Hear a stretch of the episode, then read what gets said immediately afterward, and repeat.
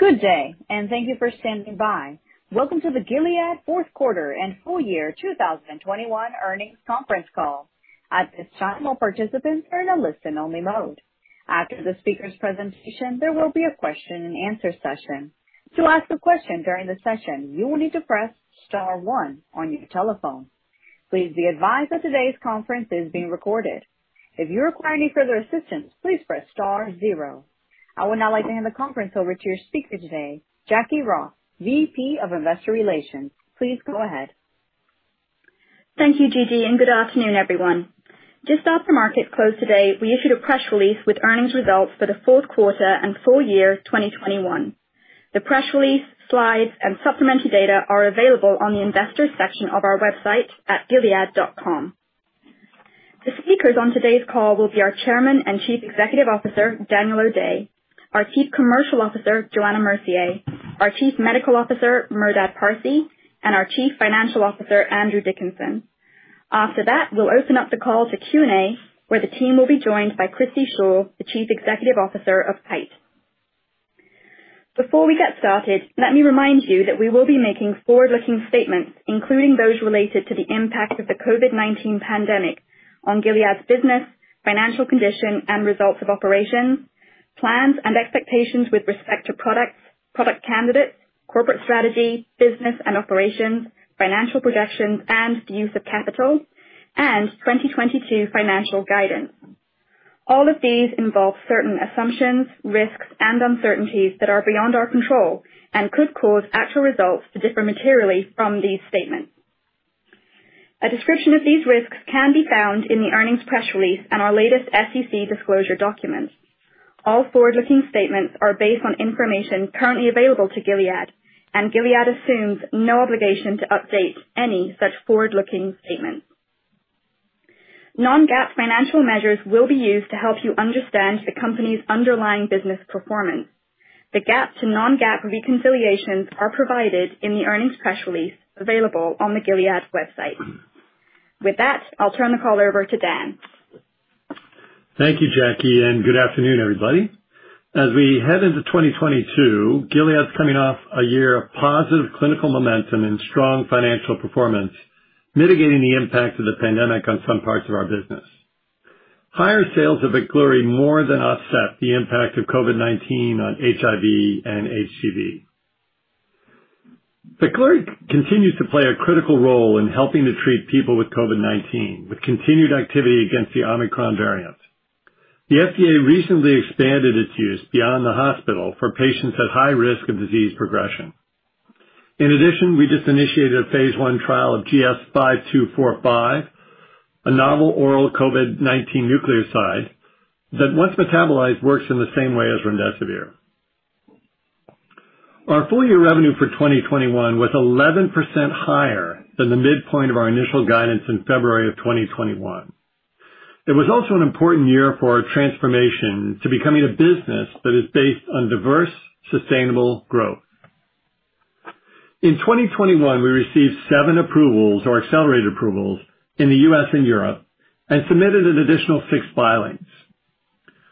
Our approvals included three for Trodelvy, with the FDA and EMA approval in second-line triple-negative breast cancer, as well as an accelerated approval from FDA for metastatic bladder cancer.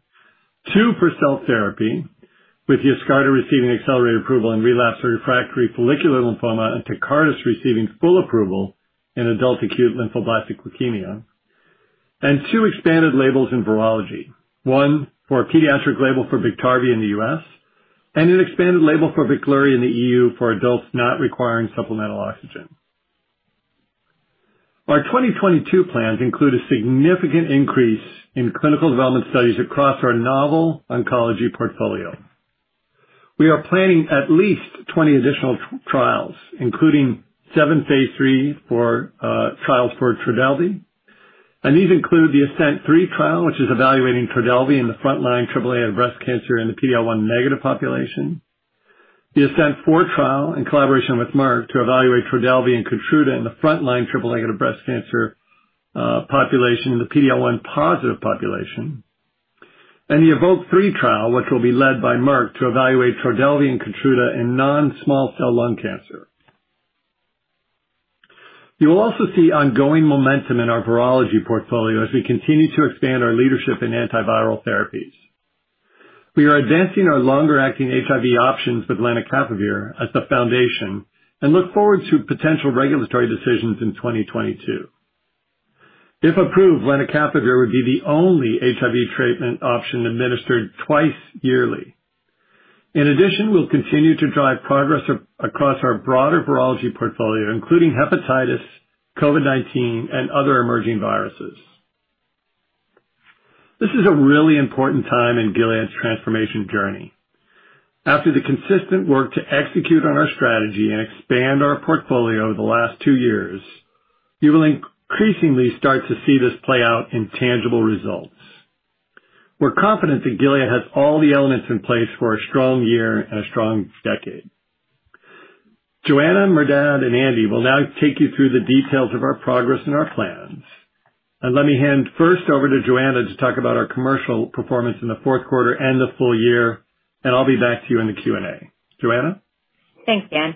Good afternoon, everyone. As you can see on slide seven, we had a strong end to the year with Q4 total product sales, excluding Veklury, of 5.8 billion, up 7% quarter-over-quarter, driven by favorable pricing and inventory dynamics. This also represented 8% growth year-over-year, driven by continued recovery in the HIV treatment market and favorable pricing dynamics. Veklury sales were higher than expected in Q4, reflecting the start of the Omicron surge, but lower than both the prior quarter and prior year, and contributing to total product sales of $7.2 billion for the quarter. Moving to slide eight, total fourth quarter Veklury sales were 1.4 billion, bringing total sales for 2021 to 5.6 billion. Gilead is proud of the role that Veklury continues to play in this pandemic. Veklury has demonstrated activity against the Omicron variant and has helped many patients with COVID-19 in the most recent surge. Although symptoms have generally been less severe, the volume of overall cases has meaningfully increased since the emergence of Omicron, and we have seen the total number of hospitalizations increase as well. While we would all prefer to put this pandemic behind us, we expect Veklury to continue to play a critical role in 2022 and beyond. As you'd expect, hospitalizations remain a key indicator for inpatient Veklury sales, and we're seeing higher hospitalizations in geographies with lower vaccination adoption, including certain parts of the U.S. as well as Eastern Europe. Additionally, I'm very pleased to highlight that the FDA recently approved the sNDA filing for the use of Veklury in the outpatient setting for patients at high risk of disease progression. This approval was based on data generated in the phase III PINETREE study, further solidifying the credibility, importance, and role of Veklury.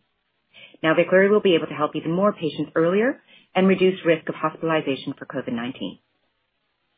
Next, as shown on slide nine, total HIV sales were 4.5 billion in the quarter, up 8% sequentially, driven by favorable inventory and pricing dynamics, as well as changes to our gross to net estimates in Q4 2021. For the full year, total HIV sales were 16.3 billion, down 4% year-over-year, primarily due to the Truvada and Atripla LOE, in addition to pandemic-related impacts and pricing dynamics. The expected impact from the LOEs, which amounted to $1.3 billion, was offset by continued Biktarvy growth. Excluding the sizable LOE impact, HIV total product sales for the full year grew 4% compared to 2020, despite the ongoing pandemic headwinds. We now expect the Truvada and Atripla loss of exclusivity impact to be minimal going forward as the headwind dissipates starting in Q2 of this year. In HIV treatment, we continue to see signs of market recovery, although the U.S. market declined 1% sequentially in Q4, following two quarters of sequential growth. On a year-over-year basis, the overall market in Q4 was up 1.5% in both the U.S. as well as EU5, despite screening and diagnosis rates still below pre-pandemic levels.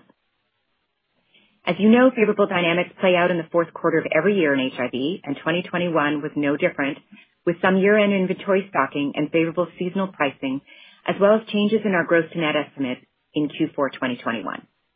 As you think about 2022, I'll remind you of the normal HIV inventory buildup in Q4 and the new year reset for patient co-pays and donut hole payments.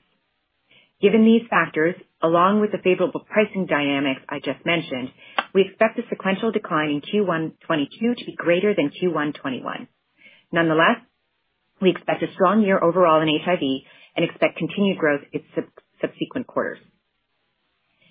Back to Q4. Biktarvy had another record quarter with sales of 2.5 billion, up 11% sequentially and 22% year-over-year.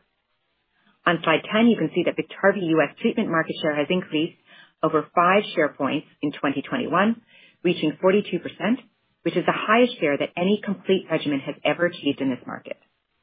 For the full year, Biktarvy sales were $8.6 billion, growing 19% from 2020, and Biktarvy remains the leading prescribed treatment for naive and switch patients in the U.S., as well as number one in naive in the EU5.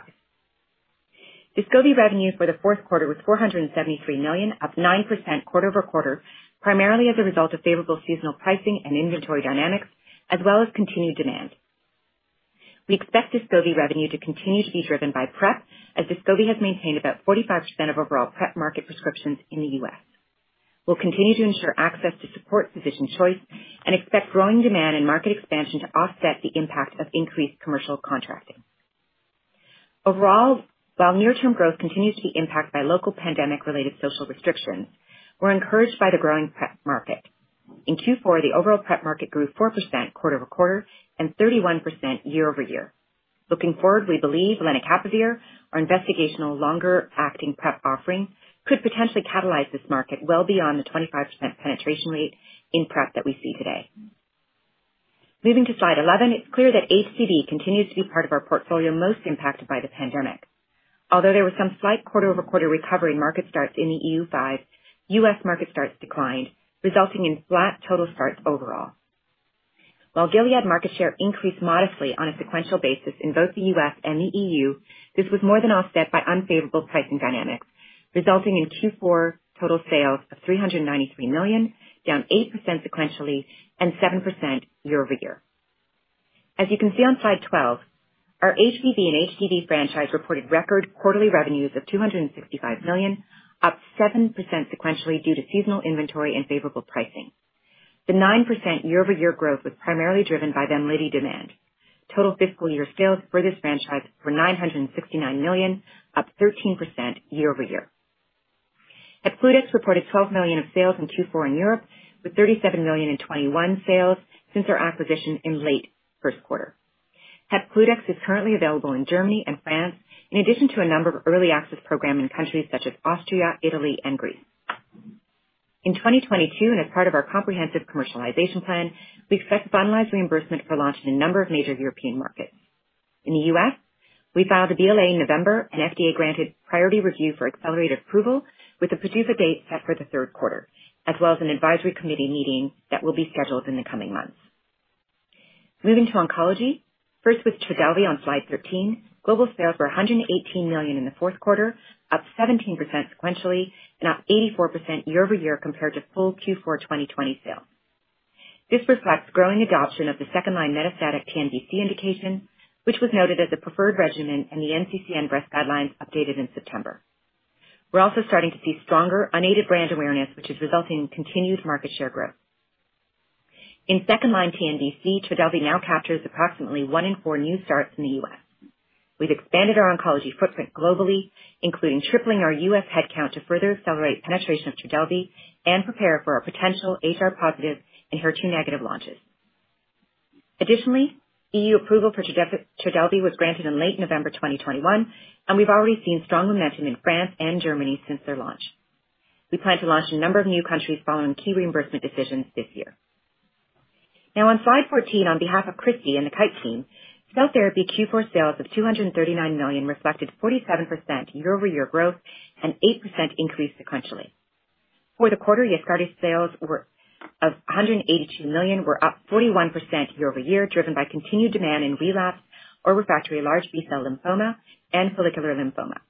Tecartus sales of 57 million in the quarter reflected 68% year-over-year growth based on growing global demand for relapsed or refractory mantle cell lymphoma and early contribution for adult acute lymphoblastic leukemia in the U.S. As a reminder, FDA granted Tecartus approval in adult ALL in October. In just the first few months of launch, there has already been strong demand that we expect to continue in the coming quarters given the high unmet need. Full year cell therapy sales of 871 million reflected 43% year-over-year growth driven by continued LBCL and MCL demand globally, as well as the new launches. The strong growth we've seen with these recent launches reinforces our belief that cell therapy adoption will continue its positive momentum as more physicians understand the benefits for appropriate patients and therefore increase referral rates to treatment centers. Merdad will elaborate later, so I'll just quickly mention the impressive data Kite presented at ASH in December. 43% overall survival rate after five years in third-line LBCL patients. The Yescarta data at ASH not only highlighted the long-term real-world safety and efficacy profile in third-line LBCL, but also in earlier lines of therapy. For ZUMA-7 data in second-line LBCL, FDA has set a PDUFA date of April 1st, when we hope Yescarta will be granted approval. In the meantime, the Kite team is ramping up manufacturing capacity to meet the anticipated demand. Kite expects the new Maryland facility to begin commercial operations by Q2. Combined with the Amsterdam and El Segundo facilities, we expect increased operational capacity by up to 50% by the end of this year. Christi is here with the team and available to take questions on cell therapy during our Q&A. In closing, our oncology sales were 1.25 billion in 2021, and we expect robust growth in the coming years. And so with that, I'll hand it over to Merdad for pipeline updates. Thanks, Johanna, and good afternoon, everyone. Building on what both Johanna and Dan have said, the Gilead team rounded out a very strong 2021 with further progress across our portfolio. In 2021 alone, we began enrolling patients in 13 oncology, 13 virology, and four inflammation trials. And we have recently shared the initial details of the ambitious development programs we're targeting for 2022. As we look forward, we're confident that we have the foundation to continue to build a robust, diverse portfolio across our three focused therapeutic areas. First, on slide 16, Veklury continues to play a vital role in the fight against COVID-19. Veklury was the first approved treatment for patients hospitalized with COVID-19, and we recently expanded indication labels in the U.S. and EU. In December, the European Commission approved a variation to the conditional marketing authorization for Veklury for the treatment of COVID-19 in adults not on supplemental oxygen. And last month, based on the data from the phase III PINETREE study, the FDA expanded the approval of Veklury to include non-hospitalized patients at high risk for COVID-19 disease progression. These expanded indications speak to the activity of Veklury against the coronavirus variants we've seen so far, including Omicron. We believe there'll continue to be a need for Veklury delivered intravenously, especially for higher risk patients. The potential for continued COVID-19 variants and infections highlight the need for more convenient oral formulations to expand the options for outpatients. As such, we've just initiated a phase I trial of GS-5245, a novel oral COVID-19 nucleoside that once metabolized, works in the same way as remdesivir. Pending data, the evolving pandemic landscape, and discussions with regulatory agencies, we're hoping to initiate a registrational trial before the end of the year. Moving to HIV on slide 17. We shared an overview of some of our long-acting development activities a few weeks ago to highlight the diversity of our portfolio and how it targets the entire HIV life cycle. We continue to believe that our investigational agent, lenacapavir, is a unique and foundational asset, given its potential for extended dosing in addition to the compelling efficacy and safety profile highlighted in the CAPELLA and CALIBRATE studies. Next, on slide 18, you can see our current clinical efforts with long-acting HIV therapeutics. As previously announced, the phase II study evaluating the oral combination of lenacapavir with Merck's islatravir is on partial clinical hold, and Merck remains in discussions with the FDA on next steps for islatravir. In the meantime, we at Gilead continue to develop a number of other potential partner agents for lenacapavir in HIV treatment and look forward to sharing some more detail on these programs at our virology deep dive later this month. We remain confident and excited about lenacapavir's future potential to deliver options for people living with HIV or those who could benefit from PrEP. I want to be very clear that the recent clinical hold for the lenacapavir trials, which the FDA initiated in December, is not associated with the lenacapavir molecule itself. Rather, the hold reflects concern about the compatibility of certain vials with the lenacapavir solution. We continue to work with the FDA to remediate the concern and to agree on a path to resume these trials. We're hopeful this can be achieved quickly. As such, we continue to expect an FDA decision for lenacapavir in heavily treatment-experienced individuals in the first half of 2022. If successful, lenacapavir will become the first available six-month long-acting subcutaneous injection for the treatment of HIV. Next, moving to Trodelvy on slide 18. I'm pleased to confirm that we now expect to share both top-line progression-free survival data as well as the first planned interim analysis of our overall survival from TROPiCS-02 in March.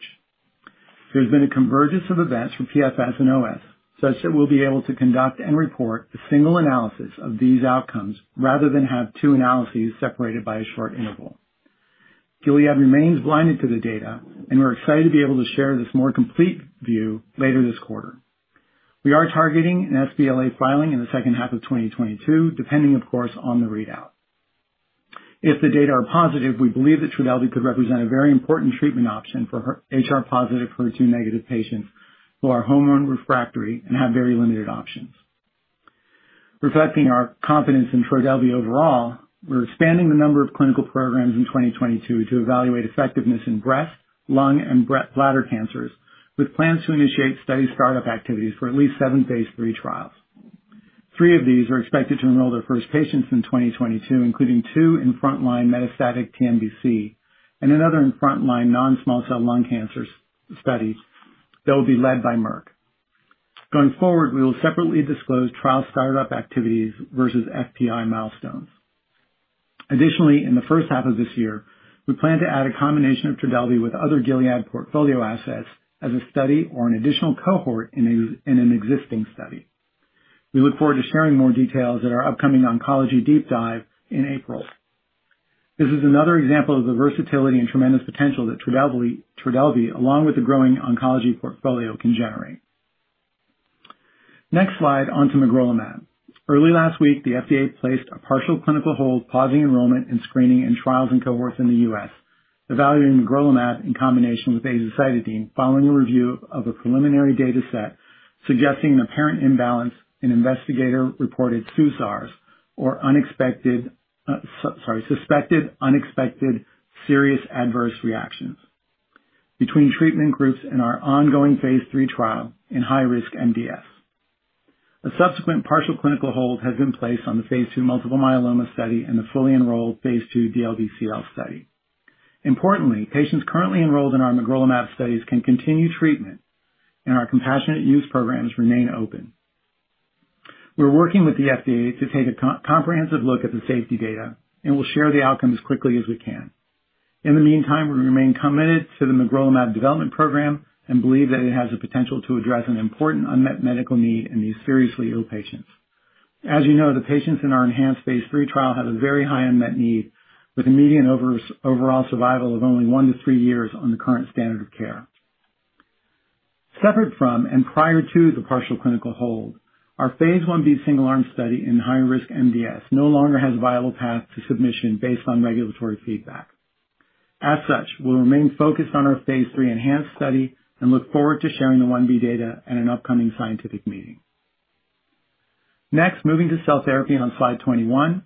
On behalf of Christi and the Kite team, I'll share a brief update on the impressive data Kite presented at ASH last December.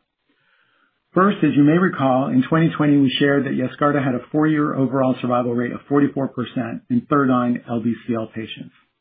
At ASH in December, we presented five-year data from ZUMA-1 in third-line LBCL patients, showing Yescarta demonstrated a remarkable and durable 43% overall survival rate, stable since our four-year update. Additionally, 92% of the patients who remained alive at five years have not needed any additional cancer treatment since their one-time infusion of Yescarta. It's truly inspiring to see this type of durability for CAR T-cell therapies. As announced yesterday, the FDA approved a label update for Yescarta to include use of prophylactic corticosteroids across all approved indications. Adding prophylactic steroid use can improve the management of certain side effects without compromising the activity of Yescarta. For example, the FDA label now shows no grade 3 or greater cytokine release syndrome events occurred using the cohort 6 protocol, as compared to 13% in the original label. This label update complements data published in 2021, showing 68% of patients had no CRS or neurological events within 72 hours of Yescarta infusion. As we look to earlier lines of treatment, the landmark ZUMA-7 trial evaluating Yescarta in second-line relapsed refractory LBCL demonstrated a greater than four-fold increase in median event-free survival, or EFS, compared to standard of care through two years of follow-up. As you can see on the slide, the EFS curve for Yescarta is compelling. The sBLA was filed last quarter, and we expect an FDA decision by April of this year. In terms of the first-line LBCL data, Yescarta demonstrated 89% overall response rate in high-risk patients and 78% complete response with a median follow-up of 15.9 months. Given these encouraging data, the Kite team is in discussions with regulatory authorities on a potential path forward in frontline LBCL. And finally, on slide 22, we highlight the key 2022 catalysts across the portfolio, many of which I've just mentioned. I'd also like to take a moment to highlight the three Arcus milestones in the second half of this year. Last quarter, Gilead opted into the three Arcus programs, which added four assets to our portfolio. Domvanalimab, an Fc-silent anti-TIGIT antibody, AB308, an Fc-active anti-TIGIT antibody, etrumadenant, an adenosine receptor antagonist, and quemliclustat, a small molecule CD73 inhibitor. Together with Arcus, we expect to share ARC-7 phase II PFS data in the second half of 2022, which will include data for the zimberelimab monotherapy, Zim and Dom doublet, as well as the Zim, Dom, and etruma triplet arm. We look forward to sharing data when available and are very excited to collaborate more closely with Arcus to accelerate future development plans. On slide 23, you can see that Gilead's portfolio now encompasses 55 clinical stage programs, nearly doubling since 2019. Given the exciting potential of our portfolio across virology, oncology, and early-stage inflammation assets, this is just the beginning. Our teams are committed to advancing the most promising programs that will help transform patient outcomes, and we look forward to sharing our progress with you over the coming quarters and years. With that, I'll hand it over to Andy. Thank you, Merdad, and good afternoon, everyone. It was a strong close to 2021, driven primarily by strong HIV and Veklury revenue in the fourth quarter. For the full year, and excluding the impact of the LOEs, HIV grew 4% year-over-year, driven by the continued outperformance of Biktarvy, which achieved record U.S. market share of 42% and sales of $8.6 billion, up 19% from 2020. Oncology was another highlight from both a pipeline and a revenue perspective, with full-year cell therapy sales of 871 million, growing 43% from 2020, and Trodelvy sales of 380 million in its first full year. By 2030, we anticipate our oncology franchise will represent at least a third of our total revenue. Before I get into the normal P&L review and 2022 guidance, I want to address the EPS results for this quarter up front. Slide 25 highlights two sizable expenses that occurred after we gave our last guidance update in October. First, and subsequent to the exercise of Gilead's opt-in to four Arcus assets in December, our fourth quarter results reflect a net charge of $625 million recorded in R&D. This charge reflects our $725 million option payment recognized in Q4, less $100 million that was previously accrued. This impacted our EPS by about $0.38 in Q4 and for the full year. Second, and as part of a legal settlement with ViiV and related parties, we have agreed to make a one-time $1.25 billion payment in addition to an ongoing 3% royalty for future sales of Biktarvy and the bictegravir component of any bictegravir-containing products in the United States. This royalty extends until October 5, of 2027. The $1.25 billion payment is recorded in our fourth quarter results and reflected in our cost of goods sold. This charge constituted an approximately 17% impact to gross margin in the fourth quarter, and it impacted our EPS by $0.80 for Q4 2021 and the full year. Going forward, we expect the impact of this new royalty to be approximately 1% on our gross margin starting in the first quarter of 2022. Excluding these items and their combined $1.18 impact, our full-year non-GAAP EPS would have exceeded the guidance range that we set back in October, helped by stronger than expected Veklury sales. Moving back to our quarterly review on slide 26. Fourth quarter revenue in our base business included HIV product sales growth of 7% year-over-year and 8% sequentially. Veklury sales were higher than expected due to the start of the Omicron surge. Non-GAAP product gross margin was 70.5%, impacted by the legal settlement that I referenced earlier, and non-GAAP R&D was impacted by the Arcus opt-in, resulting in non-GAAP EPS of $0.69 per share. Our non-GAAP effective tax rate for the fourth quarter was 32.2%, reflecting tax expense related to uncertain tax positions and an increase in valuation allowance, as well as the impact of discrete tax benefits related to legal settlements with tax authorities in 2020 that did not recur this year. For the full year, on slide 27, total product sales of 27 billion grew 11%, driven by VEKLURY. Excluding VEKLURY, total product sales were roughly flat at 21.4 billion as growth in BIKTARVY and oncology offset the $1.3 billion impact of the Truvada and ATRIPLA LOEs in the United States.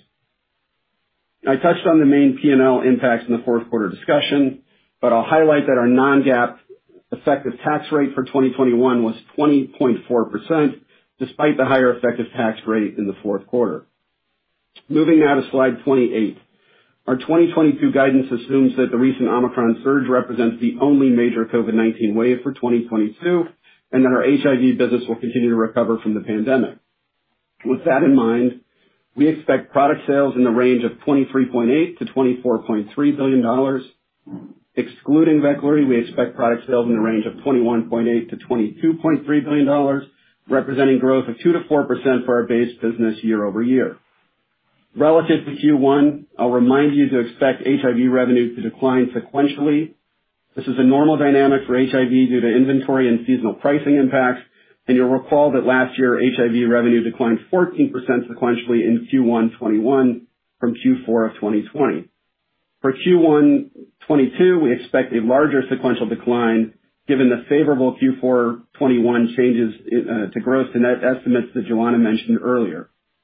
Nonetheless, we expect a strong year overall for our HIV business and continued growth in the subsequent quarters. Looking beyond Q1, we expect the impact of the Truvada and ATRIPLA LOEs will be largely behind us starting in Q2, and we look forward to accelerating growth in our HIV business during the remainder of the year.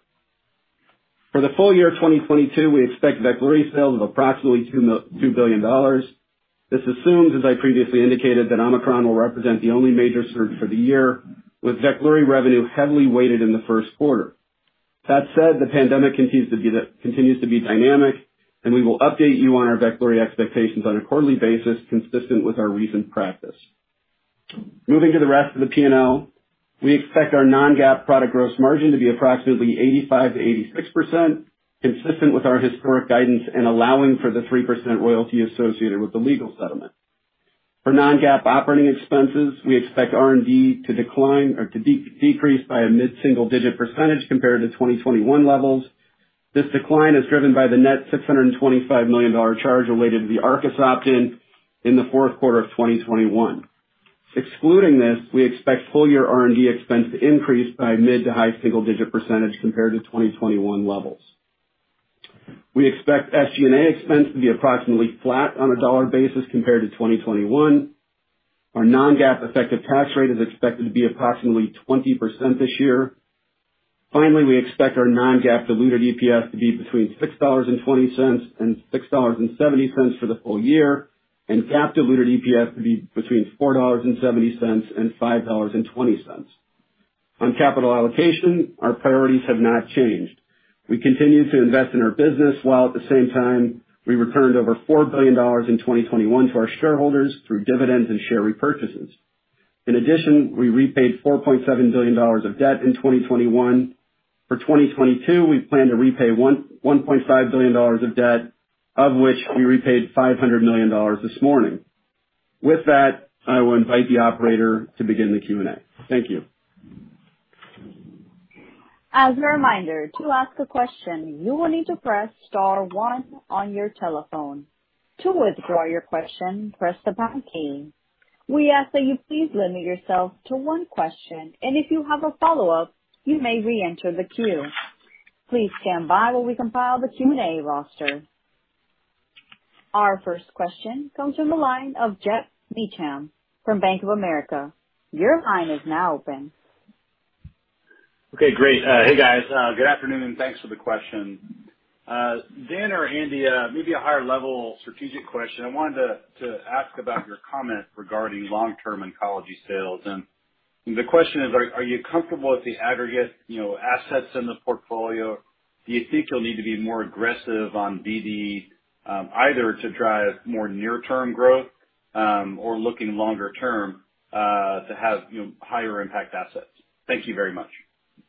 Thanks, Geoff. Thanks for the question and teeing it up. I'll start and then hand it over to Andy. So uh yeah, I mean, the the the guide that we gave at JPMorgan was that we are confident in our ability to to to to to grow and to also have oncology by 2030 be at least a third of our overall revenue on top of a um a solid uh HIV uh, business and virology business overall. I think the answer to the question, Geoff, is we believe we have everything in-house to be able to fulfill on that commitment today. I mean, the number of options that we have with Trodelvy, with magrolimab, with the Arcus assets, and with cell therapy uh as from an oncology base provides tremendous opportunity for us to look alone and in combination at that portfolio in the coming years. And that specifically leads to the more than 30 clinical trials we have ongoing right now in our oncology portfolio. And our guide that this year will start at least another 20 in the oncology space. So uh really that's that's the armamentarium behind our our commitment and our growth. Of course, we'll continue to be opportunistic around business development and look for supplemental options out there that can complement this portfolio as as a course of normal business as, as any healthy company should. Um, having said that, we really do have enough in-house to be able to fulfill upon that commitment. So with that, Andy, I may have stolen all your thunder, but I'm sure you'll add some additional some additional perspectives. Yeah. Geoff, thank you for the question. Um, I think it's an important question, especially in the context of the magrolimab clinical hold that um, uh, may be underpinning the question specifically. But the answer is relatively simple. We have a very strong set of assets already. The guidance that we provided at JPMorgan does not actually include all of the assets or all the indications for all the assets. There's a lot of ways for us to get there. We have complete confidence in where we're going, and we don't expect to change our BD strategy as a result of any of the recent developments. We're actually really excited about where we are. And there's a lot of upside to that if other assets, whether it's some of the earlier Arcus assets or the Tizona or Pionyr assets, um, as examples, um, provide additional options for patients. So when you talk about high impact assets, I would just summarize by saying we already think that we have a great portfolio of high impact assets in oncology. We're incredibly pleased with what we've put together, and nothing that's happened recently has changed that in any way. So thanks for the question. Thanks. Can we have the next question? Our next question comes from the line of Mohit Bansal from Wells Fargo. Your line is now open. Great. Thanks for taking my question and good afternoon. Uh, maybe a question for Merdad. In the light of new data that are emerging in HR-positive and HER2-negative breast cancer, uh do you have any updated thoughts on how to think about overall survival uh in the treatment and control arm for TROPiCS-02 vis-a-vis uh uh the expectation or the assumptions in clinical trials, which are, I think if I'm not mistaken, 12 months for the control and 16.5 months for the treatment. So how should we think about OS? Thank you. Thanks, Mohit. Yeah, directly over to you, Merdad. Yeah. Thanks, Mohit. It's a it's a great question. And um I think as as I mentioned in my call, I think we're excited that we're we're gonna be able to share the first interim analysis from the OS as well, um when we do the the readout here for the PFS. So I do think we'll look at both at the same time. You're absolutely right um that um there are developments in the HR-positive space. But I I continue to believe, and I think um, uh, you know, I think that the impact on both PFS, uh, on PFS in particular here, but also OS, continues to be. I think if we see something in the ballpark of what you just described, we, we're confident that that remains incredibly clinically relevant for um, people suffering with with HR-positive, HER2-negative. Um it is, as you state, uh, uh, an increasingly competitive uh, area, but we do think that that remains a key milestone for uh for patients if we can achieve that.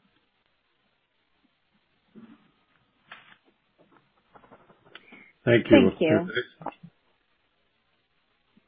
Our next question comes from the line of Cory Kasimov from JPMorgan. Your line is now open. Hey, good afternoon, guys. Thank you for taking my question. I wanted to follow up as well on the on the TROPiCS-02 study. Maybe Merdad, can you talk about how you see the the potential significance of this convergence of events that you alluded to when thinking about both progression-free survival and overall survival. Did you see any implications from this, or is this kind of moving along the lines as you would have expected it to? Thank you. Yeah, great question, and thanks for asking it. Um, I I think I'm very reassured. I would not read anything you know, into this uh, other than the fact that we've been, as you can imagine, keeping track of the PFS events and the OS events all along. And um, you know, we've we've uh, we've now gotten to the point where those OS events have have occurred in a in a in a time frame that allows us to look at both of these events at the same time. I don't think it really says anything about. I think what you're getting at is, does it have any any implications for the underlying you know, positive or negative or anything like that? And I really I really don't think there's any way to interpret that right now. It'd be pure speculation to think that there's some, you know, some underlying driver of bringing those endpoints together. And actually, it's not that unexpected. It's a little bit closer in than we thought it would be, but not not not by that much. So I wouldn't read too much into it. I'm just excited we'll be able to do it. It'll be a more robust look. And I think as I've said before, we think the regulators are going to want to see those robust looks at the at the OS to help them um, with uh, you know, sort of, in a sense, supporting the PFS endpoint. Thanks, uh, Cory. Uh can we have the next question, please? Our next question comes from the line of Brian Abrahams from RBC Capital Markets. Your line is now open. Hey, guys. Thanks so much for taking my question. Um, wanted to better understand uh, the potential signals from magrolimab. Uh, I think you guys have said that you haven't observed any clear AE trend. Uh, curious, where's the disconnect versus what the FDA and investigator concerns are here? Um and maybe talk a little bit about the potential path to resolution, what additional safety data would be needed, and your level of confidence you will reach a resolution. Thanks. That's great. Thanks, Brian. Thanks, Cory. Yeah. I think um, so. Look, I think I think the way to think about it is um, you know, some of there have been uh, a couple of events that you know, the agency wants to make sure that they have a chance to look at the overall uh, overall safety profile. Um, I remain blinded to the to the safety data. So what is going on is we are gathering the safety data, and we're going to share it with the FDA and with the uh, the Data Monitoring Committee. Um, I can tell you that you know we we feel that these are temporary challenges right now, that, and we're going to work through resolving it as quickly as possible. Um, you know, I don't think these challenges really shake our confidence for for the portfolio overall, and our overall strategy hasn't changed. We're really committed to the magrolimab development program, and we think that um, it really continues to have the potential to really address an important unmet medical need. Um, the other thing I'd add is, you know, remember, these are very generally pretty sick patients, and and with that underlying illness, I think it's appropriate to be cautious and make sure that we're we're striking the right balance as we go forward. But we'll we'll work through it by looking at the overall um, safety Uh, um, profile, uh, Brian, and make sure that we are um, able to uh, resolve those issues with the FDA. And Brian, we'll keep you informed as that evolves. We have, obviously, a lot of patients on magrolimab that continue to be served by magrolimab, so we have a sense of urgency in working with the agency around this. Thank you very much, Brian. Mm-hmm. Can we have the next question, please? Thank you. Our next question comes from the line of Salveen Richter from Goldman Sachs. Your line is now open. Good afternoon. Thanks for taking my question. You referred to the Arcus portfolio. Can you just comment on what you're most excited about outside of TIGIT and when you might start the triplet study? Sure. Merdad, why don't you start on that? Sure. Uh, you know, I think uh, in addition to the TIGIT asset, as you know, the the um adenosine portfolio, if you will, the two molecules, the two um, inhibitors of adenosine, both in terms of the synthesis inhibitor, CD73, as well as the receptor blocker, um are are really interesting to us. They're early programs, but um, we think that there is a real potential for those uh, assets to provide significant upside to uh to treatment, both in terms of where um uh in lung cancer, where we think uh you know there there's some uh, the trial that's ongoing that is looking at the addition of um uh adenosine inhibition to TIGIT plus PD-1, as well as in some of the indications that Arcus is evaluating is with uh monotherapy, in particular pancreatic cancer. So I think for us, there are a number of opportunities there and the potent the broad potential of adenosine inhibitors to add on to immuno-oncology in general and TIGIT plus PD-1 in particular, um, really strike us as a really uh, great opportunity that that hopefully as the data mature, we'll uh we'll be able to share more and really uh, underpin the the optimism we have around where those programs are headed. And I think there was a question on when to start the Oh, and then The triplet study. Yeah. We we haven't announced that yet. We we need to work through um, uh, some details. Thanks for reminding me, Dan. We're working through some um, uh, approach. Really the question here for us is how to go from um, the uh, the doublet, where we're really looking at a TIGIT inhibitor being an unapproved agent, right? And then potentially bringing in a second unapproved agent. So we have to work through, in a sense, the regulatory complications of how we have to um sequence and stage those studies to allow us to assess the contribution of components such that we can um move forward aggressively. So we're working really closely with our adenosine colleagues, our Arcus colleagues. And we'll we'll um we'll work through the regulatory pathways to make sure that we can get to robust phase III trials with those. So, um as we do so, we'll we'll certainly share um the the timing and the pathway. And Salveen, the only thing I'd add on top of Merdad's very eloquent response is the potential to combine this this attractive portfolio from Arcus with other medicines that we have within Gilead, including Trodelvy and possibly magrolimab and others. So the combination of having access to a PD-1, two TIGIT compounds, two adenosine combined with Trodelvy provides a rich opportunity to look at rational-based combinations. And we'll be getting more into that as we do a deeper dive in oncology as a starting point in April. And then obviously throughout the year, we'll continue to update you on that. Uh, and it's one of the major reasons why opting in early was important to us because we can work really fluidly now across a very rich portfolio. And uh, with the uh, additional uh, expertise and colleagues from Arcus, it really expands all of our potential in clinical science and beyond. Thanks, Salveen, for the question. Can we have the next question, please? Our next question comes from the line of Michael Yee from Jefferies. Your line is now open. Hey, thanks. Thanks for the question. Appreciate it. Um, maybe back to Merdad on Trodelvy, appreciating that, you know, I know there's a lot of focus on this interim OS.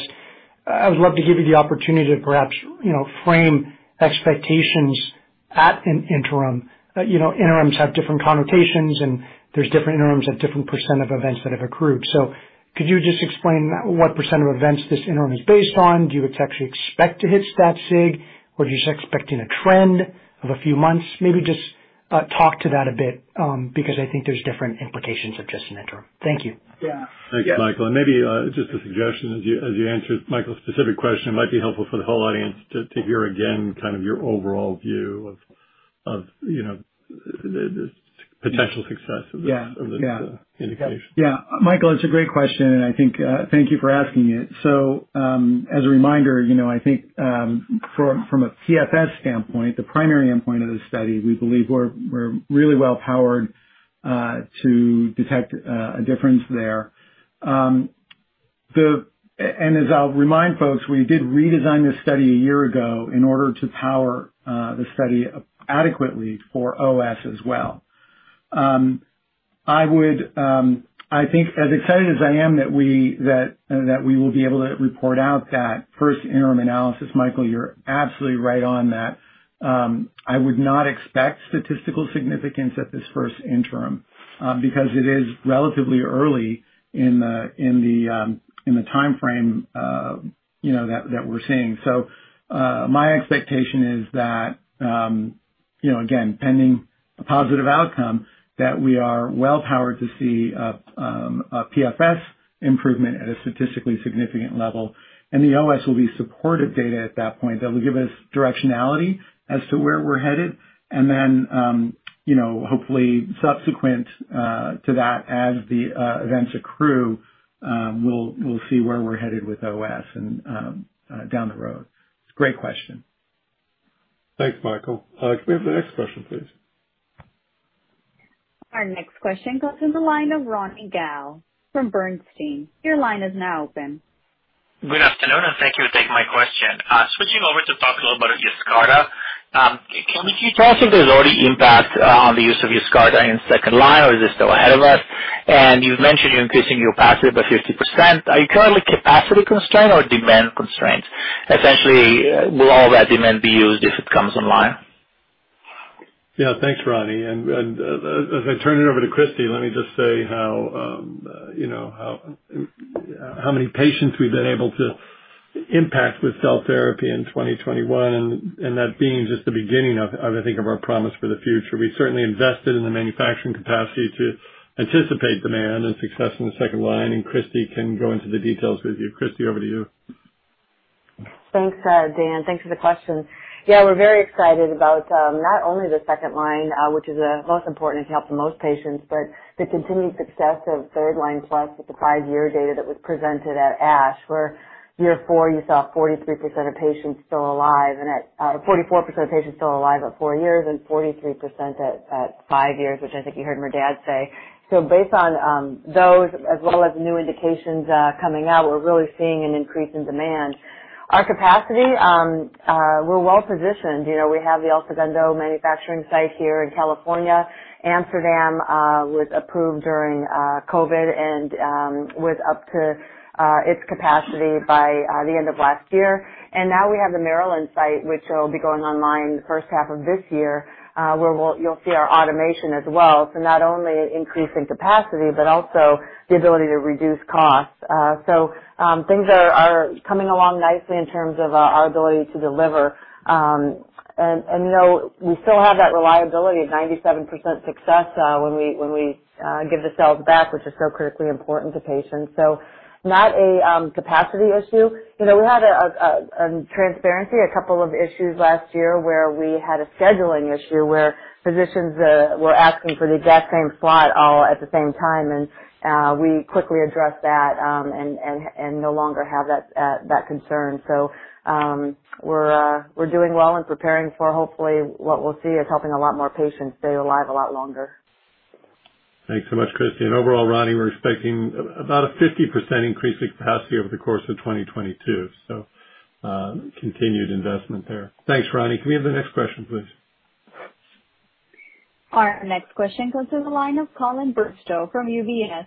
Your line is now open. Hey, good afternoon, and thanks for taking the question. Um, On magrolimab, maybe could you explain why the the multiple myeloma and DLBCL trials are also on hold given they're not in combination with AZA? And then just somewhat related to that, the the $50 in acquisition-related expenses in the 2022 guide, is there any component of that that's related to the Forty Seven acquisition? Thanks. Great. I'll have Andy answer the second. Uh, maybe you wanna touch base on the first, uh, Merdad, uh, also telling about the stage of those two trials, Yeah. Yeah, it's really important. To, um, I think this may have um, not been entirely clear. First of all, I think. Look, I think whenever there's a safety question, the agency is going to err on the side of being cautious. And uh and so we'll work through with them on how to go forward. And I agree, in those studies, we are not combining with azacitidine. So again, I think as we as we share the data and and and the analyses with the agency, hopefully we can come to resolution sooner than later. And it's important that uh to note that for the uh the multiple myeloma study, we actually hadn't really started enrolling patients at that point. So I think that was one consideration. And by contrast, for the DLBCL study, that study is completely enrolled. So the partial hold there actually doesn't have much of a practical impact on that study because we're gonna continue dosing the patients who were already enrolled in that study. So, um, uh, you know, I think remember that the way it works is maybe the the context here, the holds are placed on an IND, not on a study-by-study basis, generally. So this was a hold to the IND, and so that that's sort of the the, the context to think about it. I'll hand it off to Andy to answer the second part of the question. Sure. Hi, Colin. I'm not sure that I I fully understood the question, but what I can tell you is none of the none of the updates that we provided in terms of the one-time fourth quarter expenses, nor none of our 2022 guidance has anything to do with Forty Seven expenses. Um, you and I can maybe talk separately to understand what your question is specifically, but there's nothing related to Forty Seven or the Forty Seven acquisition that was either part of our fourth quarter update, year-end update, or part of the 2022 guide specifically. Thank you. Thanks, Colin. Happy to take that up separately too. So let's go to the next question, please. Our next question comes from the line of Hartaj Singh from Oppenheimer. Your line is now open. Hey, thank you, everyone. Uh thanks for the question. Um, this is just a question on Veklury. You know, you're starting to get a pretty consistent franchise there. Uh I mean, unfortunately, you know, COVID-19 is still out there. Um, you know, various experts have indicated, and even some of the companies we cover, we're going from a pandemic to an endemic kind of state over this year into next year. How do we how do you think of Veklury, you know, going forward? I know it's difficult to give guidance there, but you've got a year and a half worth of data underneath your belt. You know, how are you thinking of hospitalizations going forward, you know, whether that's through breakthrough infections, you know, or do you see as unvaccinated individuals get less and less that uh, hospitalizations will concomitantly decrease? Any thoughts there? And then assuming the oral program gets approved, how do you see, you know, remdesivir IV and then the oral option uh, working together going forward? And again, thanks for the questions and a really nice quarter. Thanks, Hartaj. So, uh, I think Johanna can start with uh, some of the uh, pandemic epidemic, and then um, Merdad could also comment a little bit on the forward portfolio. But please, Johanna, what do you- Thanks, Hartaj, for the question. Um, basically, what we've seen since the very beginning is how um, Veklury sales truly track to the hospitalizations, and we've seen that most recently again with the Omicron surge. Um what we did see as well is the fact that, despite the fact that Omicron seemed to um you may be maybe less severe impact, unfortunately the number of cases were much greater and therefore the, just the pure absolute numbers of hospitalizations went up. The um, and, and so we've tracked every single time pretty much in line parallel to the hospitalization rates, and we we assume that will continue. We do think the hospitalizations will get impacted by some of the oral compounds, even some of the outpatient use of Veklury, but also um, neutralizing antibodies as well as the oral treatments as well, like the PI from Pfizer. And so we do think that'll decrease hospitalizations over time. The one thing we had assumed maybe about a year ago is we really thought the vaccination rates would continue to rise, and they didn't. Um, they they basically stabilized at around the 60%-65% rate. And, and of course, there are variances across the country. So what we've seen is the use of different treatments as well as the vaccinations, uh, the vaccination rates are really dictating a little bit um, kind of the hospitalizations and therefore the Veklury usage. And, and yet again, in the December-January timeframe, we've really seen Veklury play a critical role here for these hospitalizations. Also having to do with the fact that many of the other previous agents that were on the market were no longer Um, effective against the Omicron variant. And we haven't seen any of that. We've seen um, very strong efficacy with Veklury, which has also helped that.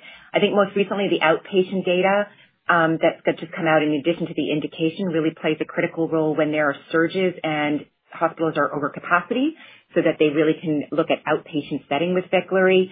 We think that'll just kind of play hand in hand. And I would propose, as I turn it over to Merdad to address the oral piece of the puzzle, I actually think you need both. I think you need the oral setting. So more more, um, more players in the oral setting is critical, and you still need hospitalizations because unfortunately, um, as this beca- if it does become endemic, I do think you'll see a steady rate of hospitalizations as we go through, and that's where Veklury plays a critical role. Merdad? Yeah, thanks. And I I guess I'd make two points. The first is, it is very early days with the oral program, and so I would I would keep that in mind. We we just started phase one, so a lot of things can happen and and so I would just keep that in mind. Uh, obviously, if things go well, we'll move as as aggressively as aggressively as possible. And I agree with Johanna. I think that there will always be a role um, for um, both oral and IV therapies. There, there will be a you know, what we're seeing now, I think in in, in terms of how folks are approaching it, is that, you know, as um, availability of oral therapies becomes broader, they're used relatively early in in the course of disease.